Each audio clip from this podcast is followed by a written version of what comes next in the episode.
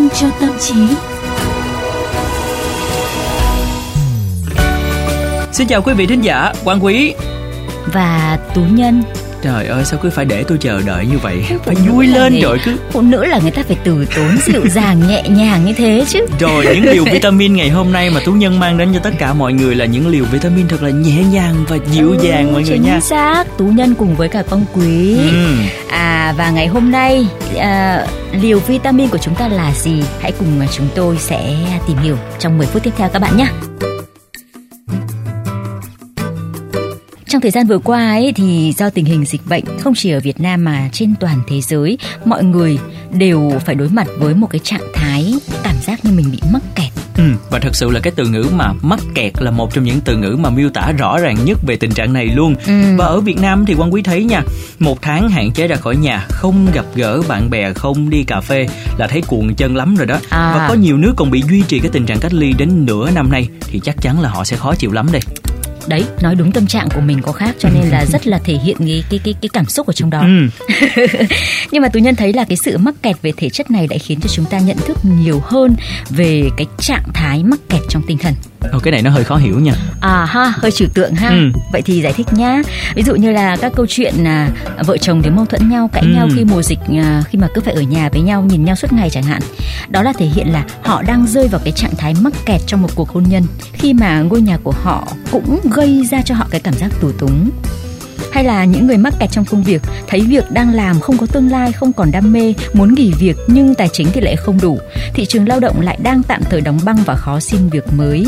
Hoặc đơn giản là chúng ta thấy cuộc sống như là một cái hố sâu không lối thoát, kể cả khi các nhu cầu cơ bản như là ăn uống và giải trí được đáp ứng đầy đủ. À như vậy thì quan quý đã hiểu rồi. À, Cái ý của Tú Nhân là cái sự mắc kẹt về thể chất và sự mắc kẹt về tinh thần nó khác nhau ha. Ừ. Và cái sự mắc kẹt về thể chất thì còn có thời hạn chứ Mà mắc kẹt về tinh thần như Tú Nhân nói thì thật sự rất là khó thoát ra. Chính xác. Và thậm chí là có nhiều người á còn không thể nhận thức được nó Chỉ cảm thấy là bức bối, khó chịu, tâm trạng nặng nề. Và đặc biệt á nha có thể trút cơn bực tức lên những người xung quanh nữa. Nếu mà nói một cách hình ảnh đó là chúng ta trở thành tù nhân trong tâm trí của chính mình. Ừ được không? Vậy thì à, liều vitamin của chúng ta ngày hôm nay là bạn có đang bị mắc kẹt về tinh thần và làm thế nào để chúng ta thoát khỏi cái hố sâu cảm xúc này? Và thật sự thưa quý vị, cảm giác mắc kẹt là hàm ý là ta đang không hài lòng với thực tại nhưng lại không thể thoát ra khỏi thực tại. Sự không hài lòng ấy xuất phát từ việc là ta tự so sánh với những người xung quanh hoặc là bị ảnh hưởng bởi định kiến xã hội mô hình truy cầu hạnh phúc phổ biến ngày nay vẫn là chăm chỉ, cố gắng thì sẽ thành công. Và khi thành công thì hạnh phúc sẽ tự khắc tới với ta. Đó là một mô hình bất ổn từ trong cốt lõi rồi quý vị nha. Bởi vì với mỗi mốc thành tựu thì giới hạn lại được đẩy lên một bậc. Tuy vì lý thuyết đó là một phương thức hiệu quả để ta thúc đẩy, không ngừng phấn đấu. Nhưng mà thực tế thì chẳng bao giờ được như lý tưởng.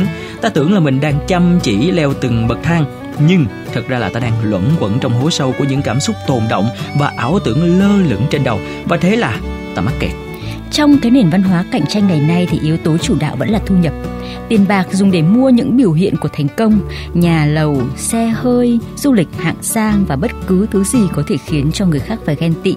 Những điều vốn có thể khiến ta cảm thấy viên mãn như là lập gia đình này, sinh con đẻ cái này, chợt biến tướng mất, kèm theo nhu cầu được trưng diện, khoe giàu, khoe hưởng thụ hay là sống gián tiếp qua con cái. Trong khi nỗ lực để đạt tới thành công và tìm thấy hạnh phúc tưởng tượng, ta vô tình đưa mình vào một cái bẫy. Ta dần trở thành một nô lệ cho vật chất tham vọng và địa vị. Sự mới mẻ và cảm giác thỏa mãn khi đạt được một mốc nào đó sẽ nhanh chóng loãng đi, ta không còn cảm thấy đủ nữa và cuộc sống dần dần trở nên vô nghĩa. Và khi đó thì ta đã rơi vào bẫy trách nhiệm trách nhiệm của gia đình, sự nghiệp hay là địa vị xã hội.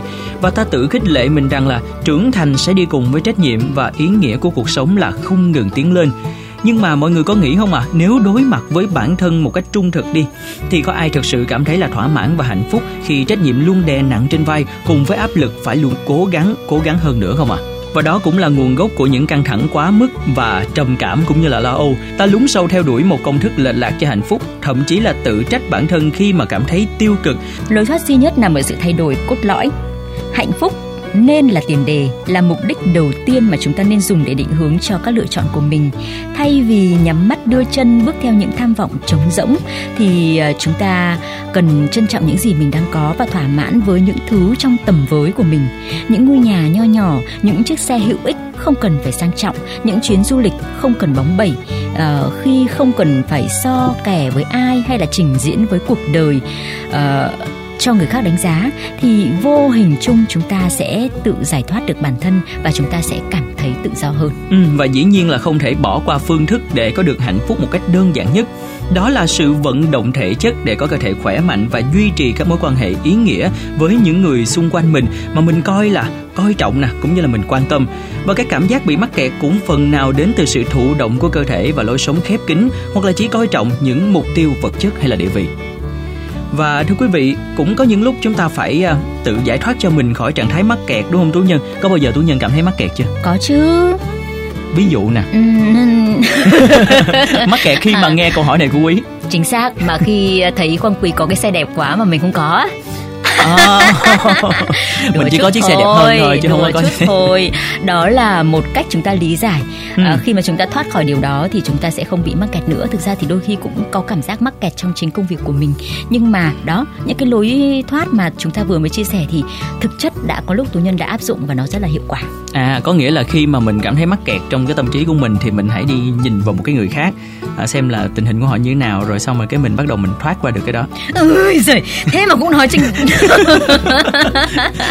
mọi người có cảm giác là ngày hôm nay chủ nhân của chúng ta đang trở nên là sao ta một nhà triết học gia thông thái và chia sẻ của chúng ta rất là nhiều những cái lẽ sống Trời trên cuộc đời này. Ơi!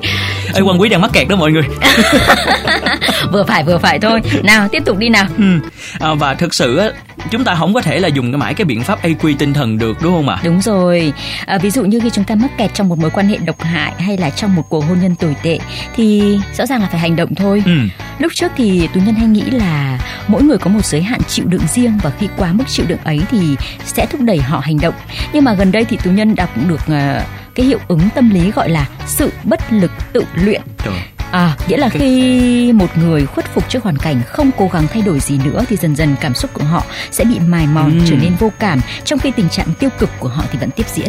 Mà khi mà ai mà rơi vào tình trạng này thì chắc là tệ lắm luôn á và quan quý nghĩ thì lâu lâu thì mình cũng cần phải có một cái khoảng lặng để tự nhìn lại mình để xem xem là mình có rơi vào hoàn cảnh như thế không đúng không ạ chính xác trở lại về cái việc mà ừ, khi quang quý nói mà mình bị mắc kẹt chẳng hạn ừ. khi mà mình mắc kẹt trong một cái cảm giác là chán nản cái công việc này uh, muốn đổi mà không đổi được đấy là một sự mắc kẹt tâm trí phải không? Đúng rồi. Thì lúc đấy thì phải cho mình một khoảng lặng và suy ngẫm thực sự là điều gì mình đang thực sự muốn. Tại ừ. sao mình lại theo đuổi cái nghề nghiệp này? Tại sao mình lại không thoát được nó? Đấy. Ừ. à, và có thể trong cái khoảng lặng đó mình sẽ tìm ra nguyên nhân. Có thể là lâu dần thì chúng ta sẽ bị nhàm chán và bởi vì tự mình đã monoton chính cái cái tâm hồn của mình. Đúng, đúng rồi. À, và tại sao chúng ta không thoát được mà chúng ta sợ rằng là những cái công việc khác chúng ta không tìm được chúng ta lo sợ. Vậy cho nên lúc đó, một là phải xem xét tìm được cái niềm vui trong công việc của mình. Hai là phải biết dấn thân có thể sẵn sàng từ bỏ cái công việc này để bước sang một cái sự thử thách mới. Wow mọi người ơi lúc nãy quan quý chỉ đưa ra một cái ví dụ thôi. Ai và tú nhân là thuyết phục quan quý rất là nhiều luôn. Tú nhân đang sợ quan quý chán công việc này và không có ai đồng hành trong vitamin của tâm trí nữa đúng không ạ? Tú nhân đang sợ rằng là có đuổi quan quý chẳng đi.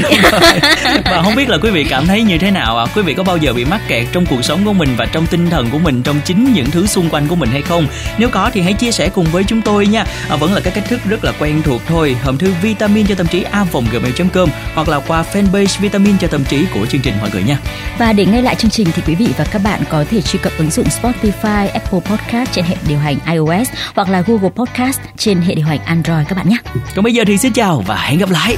Cứ sai đi vì cuộc đời cho phép và cứ yêu đi ai lừa ai hơn ai giận ai ai thù ai cho qua đi cứ đam mê dù nhiều người cười chê và cứ vui